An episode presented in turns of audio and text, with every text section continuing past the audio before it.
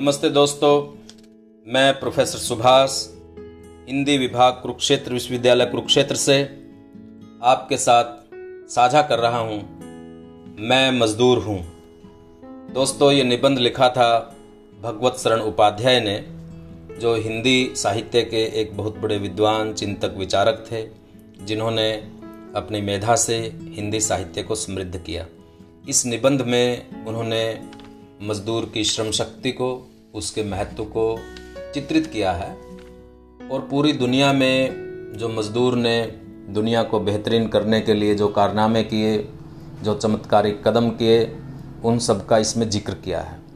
मैं मजदूर हूँ, जीवनबद्ध, श्रम शक्ति की इकाई।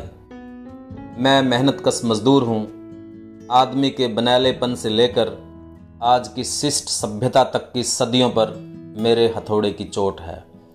जमाने ने करवट ली है। काल के प्रवाह में ज्वार भाटे आते जाते रहे हैं, पर मैंने कभी ज़मीन से पीठ नहीं लगाई। सुस्ताने के लिए कभी फावड़े नहीं टिकाए। मेरे बाजू पर जमाना टिका है। घुटनों पर अलकस दम तोड़ती है। मेरे कंधों पर भूमंडल का भार है, उसे उठाने वाला एटलस के साथ। पर मैं जो हूँ कि कभी गर्दन नहीं मोड़ता कंधे नहीं डालता, उन्हें कभी बदलता तक नहीं। कंधे डाल दूँ तो गजब हो जाए। दुनिया लड़खड़ा कर गिर पड़े, जमाने का दौर बंद हो जाए। पर मैं कंधे नहीं डालता, न डालूँगा। मैंने निरंतर निर्माण किया है, विध्वंस न करूँगा। यदि करना हुआ तो पुनर्निर्माण के लिए, जिसके लिए मुझे कभी थकान नहीं महसूस होती, कभी अलकस नहीं लगती रोआ रोआ फड़कता रहता है।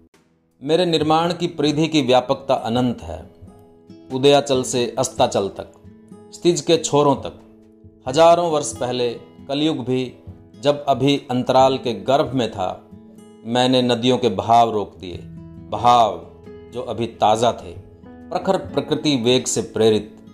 बहाव रोककर सुविस्तृत हद बनाए, जिन पर प्रजन्य विरहित भूमि की उर्वरा शक्ति अवलंबित हुई। बढ़ते हुए समुद्र का मैंने जल सुखाया, दलदलों को ठोस ज़मीन का जामा पहनाया और उस पर फ़सलों की हरी धानी क्यारियाँ दौड़ाई। कश्मीर का नाम लेते हृदय में जो आज आनंद की लहरें उठने लगती हैं, उसकी नम दलदल भरी ज़मीन किसने सौंदर्य से रंगी? किसने झेलम के तटवर्ती आकाश को सुरभि बोझिल वायु से मदहोश किया? किसने उसके कारण स्वरूप केसर की फैली क्यारियों में जादू की मिट्टी डाली? कलहण की कलम से पूछो, किसने? दिन सोता था, रात सोती थी, पर मैं जागता था जब नील नद की धारा छाती पर चट्टान ढोती थी। दखनी पहाड़ों में मेरी काटी चट्टान। इन चट्टानों को मैंने नील की तरल छाती से उठाकर अपनी छाती पर रखा, अपने बाजुओं पर, कंधों पर, गर्दन पर, और चढ़ा दिया 500 फुट ऊपर आसमान की छाती छेद गीजा और सक्कारा के मैदानों में। अपनी ज़िंदा छातियों से इसलिए कि मुर्दा छातियाँ उस धूप में, भुनी बालू में, पिरामिडों की छाया में, चिरनिद्रा में सोए। मैंने पहाड़ काटा, चट्टाने खोद कर तांबा निकाला टीन सोना, चांदी, लोहा, कोयला, हीरा। पाताल में घुसकर जब तपता दिन नरक की रातों की अंधियारी लिए उन खानों में उतरता तो मैं पत्थर काटता होता। अपने मालिकों के लिए सोना निकालता होता। सोना, जो मेरे लिए न था। कोलार की खानों से अमेरिका की नई दुनिया तक। ज़मीन की छाती फाड़ फाड़ कर मैंने चमकता लोहे से कठोर हीरा निकाला। और दक्षिणी अफ्रीका में आज भी निकाले जा रहा हूँ। पर उसकी चमक के नीचे मेरी काली अंधियारी ज़िंदगी है। मेरी खोदी ज़मीन को घेरे शेर से खुंखार कुत्ते खड़े रहते हैं। मुझे घूरते, मेरी एक एक हरकत पर छलांग मारते। अगर मैं अपनी जगह बुत बनकर खड़ा न रहा तो पीठ फेरते ही पिंडलियाँ उनके मुँह में होंगी और उनके घेरे से बाहर निकलते ही वह अमानुष अपमान एक्सरे, जिससे अंतर खुलकर चमक जाए, मैं हीरा निकालता हूँ। बाबा आदम के वनों को काट, मैंने पत्थर किसी ज़मीन खोदकर नरम कर डाली, उसे जोत बोकर हरा कर दिया। मीलों फैले खेत मैंने बोए, काटे सामंतों की दुनिया मैंने बनाई, जिसकी ऊँची भूमि पर मैंने ही किले और दुर्ग खड़े किए, जिनकी गहराइयों में आदमी को भूखे शेर की भांति कटघरों के पीछे रखा जाता था। अफ्रीका के जंगलों से बनैली हालत में डाके चोरी साजिश द्वारा मैं खींच ले जाया गया। एक दूर की अनजानी दुनिया में समुद्र पार, पर मेरे लिए स्वदेश विदेश की परिपाट न थी। मैंने वहाँ भी उस गोरी दुनिया का पेट भरा। अपना पेट काटकर। संसार को अघा देने वाली उपज के बीच भी भूखा रहकर, फिर वहीं उनके लिए आसमान चूमने वाली इमारतें खड़ी की, जहाँ एक एक में गाँव नगर की संख्या बसी। मेरी झोंपड़ियों से घृणा करने वाली दुनिया, अफ्रीका के जंगलों से बनैली हालात में डाके, चोरी, साजिश द्वारा मैं खींच ले जाया गया एक दूर की अनजानी दुनिया में, समुंदर पार, पर मेरे लिए स्वदेश विदेश की परिपाट न थी। मैंने वहाँ भी उस गोरी दुनिया का पेट भरा, अपना पेट काटकर। संसार को अघा देने वाली उपज के बीच भी भूखा रहकर, फिर वहीं उनके लिए आसमान चूमने वाली इमारतें खड़ी की, जहाँ एक एक में गाँव नगर की संख्या बसी, मेरी झोंपड़ियों से घृणा करने वाली दुनिया। मैं ज़मीन को खोदकर उसे जोत बोकर सोना उगलने पर मजबूर था, पर वह सोना खुद मेरे लिए न था। मेरे लिए वह सोना आग था जिसे छूकर मुझे सोल की नोक पर जलना होता। मुझे उस फ़सल को काट कर दा उसाकर, राशि कर देना था और उसका एक दाना भी छूना मेरे लिए मौत का परवाना था तिल तिल कर मरने का। उन पीड़ाओं का, जिनके लिए मनुष्य की मेधा ने एक से एक जतन प्रस्तुत किए थे। हाँ मुझे उस कटे खेत की ज़मीन पर अब चिड़ियों की भांति फिरने का अधिकार था, जहाँ कभी कोड़ों की चोट सीने पर झेलते हुए मैंने अन्न की राशि खड़ी की थी कि मैं अपना आहार मिट्टी में पड़े कणों को चुन लूँ। तब कणाद का तप मैंने पूरा किया। हाँ मैं उस ज़मीन के साथ बंधा ज़रूर था। उस ज़मीन की तरह मैं निरी भी था। ज़मीन बेची जाती थी, मैं भी उसी के साथ, मैं जानवरों के बिक जाता था। न उस ज़मीन को अपनी उपज खाने का हक था, न मुझे। जंगल काटकर मैंने गाँव खड़े किए। कस्बे और नगर मैं भूमि के साथ बिकता रहा। फिर धीरे धीरे मैंने विशाल जनसंकुल नगर बनाए, जिनमें कारखानों, मिलों का दैत्य कोलाहल के शोर से धुआँ उगलने लगा। उनकी चिमनियों की छाया में रात दिन में पसीना बहाता रहा। जब मशीन की चपेट में आकर मैं अपाहिज हो जाता, मेरा नाम रजिस्टर से खारिज कर दिया जाता। जब मैं उसकी चोट से गिरकर फिर न उठ पाता, तब मैं सड़क के कूड़े में डाल दिया जाता। मेरी मृत्यु की जवाबदेही किसी को न थी, न मेरे बाल बच्चों के प्रति, न मालिकों की अपने सरकार के प्रति। और मेरे बाल बच्चे उनके न घर थे, न द्वार। मिलों की दीवारों की आड़, धुएँ के बादलों की घनी छाया, और टाट फूस टीन से घिरी मेरी दुनिया, जिसमें मैं ही सह परिवार न था, मेरे से अनेक अभागे थे। और वहाँ का पाप में घिनौना जीवन शर्मनाक नरक के कीड़ों का। उधर की ऊँची दुनिया में संसदों में पाप के विरुद्ध कानून बनते रहे और कानून बनाने वालों की इधर की दुनिया में उन कानूनों को चरितार्थ करते कृतकृत्य होते रहे। चारों ओर अंधेरा था। घरौंदों के पीछे, उन मकान कहलाने वाले घरौंदों के, जहाँ दिन रात की मजूरी से थका मांदा जीवन बिना लहराए टकराता और टकरा टकरा कर टूट जाता था। और ये घरौंदे उसी तेज़ी से गला पचा जीवन उगलते थे जिस तेज़ी से दीवारों के पीछे कारखाने, तैयार माल, बैलगाड़ी से रथ बने, रथ से महारथ। उधर हमारे मिलों ने क्रांति की और हमने भाप से चलने वाले इंजन गढ़ दिए। इंजन जो ज़मीन पर दौड़ते थे, पानी पर तैरते थे, बैलगाड़ी, रेल बनी और नाव जहाज़। रेल पानी में आग लगा सैकड़ों मील घंटों में दौड़ने लगी। जहाज़ आसमान चूमती लहरों पर तूफानों में नाचने लगे। पर मैं वहीं का वहीं रह गया। मैंने जैसे मोटर रेल से ज़मीन नापी थी, वैसे ही अब अपने ही बनाए हवाई जहाज़ों से बाजों के छक्के छुड़ाने लगा। पर जैसे मैं उनका कोई नहीं, भला उनके भीतर बैठने वालों से मेरा क्या वास्ता? नाव चलाने वाला मल्लाह नाव पर उसे अपना कह दिन भर बैठ लेता है। हलवाई अपनी बनाई मिठाई को जब तब चख लेता है, पर अपनी ही जोड़ी बनाई मोटर को, जहाज़ को क्या अपना और उनका कह।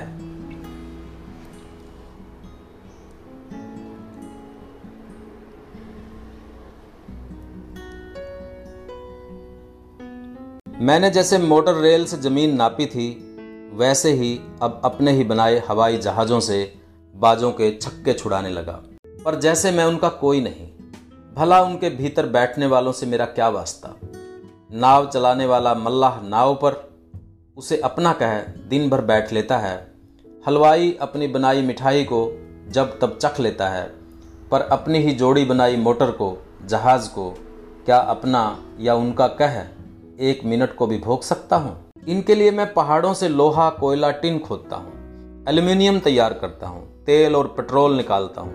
तेल और पेट्रोल, जिनके विस्फोट से अनेक बार मुझ जैसों की दुनिया पलट जाती है, जिनके लिए धर्म का झंडा फहराने वाले बेदीनो ईमान हो जाल फरेब करते हैं, कानून बनाते हैं। कानूनी शर्त नामों के नाम पर खूनी लड़ाइयाँ लड़ते हैं। खूनी लड़ाइयाँ। इनके लिए भी मैं अपना खून पसीना एक करता हूँ। लड़ाइयाँ धर्म की हैं, अधर्म की हैं, गुस्से और बर्दाश्त की हैं, हक और नाहक की हैं, लड़ाई और अमन की हैं, दोनों को मिटा देने की भी हैं और कई किस्म की हैं, जैसा उनकी किस्म किस्म की परिभाषा बनाने वाले कहते हैं। मैं नहीं जानता उनकी परिभाषाएँ। और पिस्सू और खटमल तक की जान निकलते देख एक बार मेरा घबरा उठने वाला मैं दानों की भांति दिन रात चलते मशीनों से संहार के साधन सिरसता जा रहा हूँ, क्योंकि मेरा कारखाना हथियारों का है तो बंदूकों का, गोले बारूद का, बम का। पिस्सू खटमल की चोट पर आँसू बहाने वाला मैं, आखिर चींटी को चीनी चटाने वालों, कृपालु पिता के नाम पर सेमिनरी चलाने वालों का नौकर ही तो हूँ। मुझे इससे क्या कि जिन मशीनों, बंदूकों, तोपों, जहाज़ों के मैं टुकड़े, हिस्से बनाता हूँ, वे एक दिन मुझसे ही हार्ड मास के असंख्य जनों को उड़ा देंगे। सच, इससे मुझे क्या? मैं तो तेली का बैल हूँ। मुझे कहीं भी नाथ दो, मैं चलता ही जाऊँगा। उन्हीं मशीनों की तरह जिन्हें चलाने वालों के इशारों से चलना होता है, जो अपनी भार या असर को नहीं जानते, न उस सूनी दुनिया को जिसकी वे सृष्टि करते हैं। सुंदर आसमान पर पुल बांधने वाला मैं अपनी कुब्बत आप नहीं जानता। एक बार भी मैं नहीं सोचता कि मेरे जिन हाथों से भरे मैदानों को बगैर खून बहाए सुला देने का जादू है, उनमें मसीहा का भी असर है। काश मैं इसे समझ लेता। काश मैं इसके राज को अपने सामने बिखरे मृत्यु के, इन साधनों को सिरजते, इन्हीं की भांति साफ़ देख लेता। संसार आसमान के छोरों तक फैला हुआ है। धरती का विस्तार क्षितिज के पार तक वैसा ही व्यापक है जैसा आसमान। रत्नाकर का सौंदर्य उतना ही अमित है जितना वसुंधरा का, और उनके मंथन से शहरों में समृद्धि भरी है। परंतु वह मेरे लिए क्यों नहीं है? मैं पूछता हूँ। परंतु वह मेरे लिए क्यों नहीं है? मैं पूछता हूँ। मुझमें कभी दानव की शक्ति थी। मेरे इस मानव की मज्जा में, मेरी इन सिराओं में फौलाद के तारों की जकड़ थी। पर आज इतना निसत्व मैं क्यों हूँ? इतना नगण्य और नंगा क्यों? दुनिया में क्या नहीं? कौन सी चीज़ मैंने अपने हाथों से पैदा नहीं की? मेरे सहारे कारखाने अमित मात्रा में माल उगलते जा रहे हैं। मैं तृण से ताड़ बनाता हूँ, तिल से पहाड़। नगर को ढो सकने वाले जहाजों से लेकर सुई तक कोई महान और अदनी चीज़ नहीं जो मेरे स्पर्श के जादू से जीवन धारण न कर लेती हो। पर यह सब कुछ भी मेरे लिए क्यों नहीं? मैं इनमें से तिनका तक नहीं ले पाता। मैं भूखा और नंगा हूँ, पर क्या ये मिले जिनमें मैं खाने पहनने का अपार सामान तैयार कर रहा हूँ? मेरा पेट नहीं भर सकती, तन नहीं ढक सकती। इसका उत्तर भला कौन देगा? इन्हें जो बनाता है वह मैं, या जिनके लिए बनाता हूँ वे? दोस्तों, ये था मैं मजदूर हूँ, निबंध भगवत शरण उपाध्याय का, जिसमें मजदूर की मेहनत को, चाहे वो दास युग रहा हो, चाहे खेती का युग रहा हो, सामंती युग रहा हो, चाहे पूंजीवादी। सारे युगों को किस तरह से जितने भी दुनिया के अंदर सुख सुविधा पैदा करने वाले साधन हैं, जितने भी दुनिया में सुख सुविधा पैदा करने वाले साधन हैं, वो मजदूर के हाथ से बने हैं। चाहे ऊँची अट्टालिकाएँ हों, चाहे संचार के आधुनिकतम साधन हों, लेकिन क्या वे मजदूर की ज़िंदगी को बेहतर बना रहे हैं? क्या वे मजदूर के जीवन में काम आ रहे हैं? क्या इस सब विकास का मजदूरों को कोई फ़ायदा हो रहा है? यही एक बहुत बड़ा सवाल है। दुनिया बहुत बदली है। दुनिया में एक से एक चीज़ें हुई हैं, लेकिन उसमें मजदूरों का हिस्सा कितना है? मजदूरों की ज़िंदगी को किस तरह से उसने बेहतर बनाया है या नरक बनाया है? मजदूर जो दुनिया के लिए सारी सुख सुविधा के सामान जुटाते हैं, इतनी पूंजी पैदा करते हैं, उसका उसमें क्या मिलता है? ना उसका घर है, ना उसका कोई देश है। कोई भी बीमारी आती है, प्राकृतिक विपदा आती है तो उजड़ जाता है। क्या मजदूर को अपनी मजदूरी का फल मिलेगा? क्या उसकी इस विकास में हिस्सेदारी होगी? क्या शोषण से उसको मुक्ति मिलेगी? क्या वो स्वयं इस दुनिया का संचालक होगा? ये एक सनातन सवाल है। इसी सवाल से निकली हैं दुनिया के अंदर बड़ी बड़ी क्रांतियाँ। इसी सवाल ने दुनिया को बदला है। और जिस जिस तरीके से जिस जिस मात्रा में जिस जिस आक्रोश और रोष के साथ, और जिस सुचिंतन के साथ ये सवाल मजदूर वर्ग का हिस्सा बनता चला जाएगा, उस उस तरीके से मजदूर की दुनिया को बदलने की ताकत, उसके बदलने का जज्बा, वो उसके अंदर पैदा होता जाएगा। और एक नई क्रांति का, नए विचार का सूत्रपात होता चला जाएगा। यही था इस निबंध का लब्बुलबाब उम्मीद है दोस्तों, आपको ये निबंध पसंद आया होगा। आप इसे आगे बढ़ाइए। मिलते हैं किसी और इसी तरह के विचारोत्तेजक निबंध के साथ। तब तक के लिए धन्यवाद।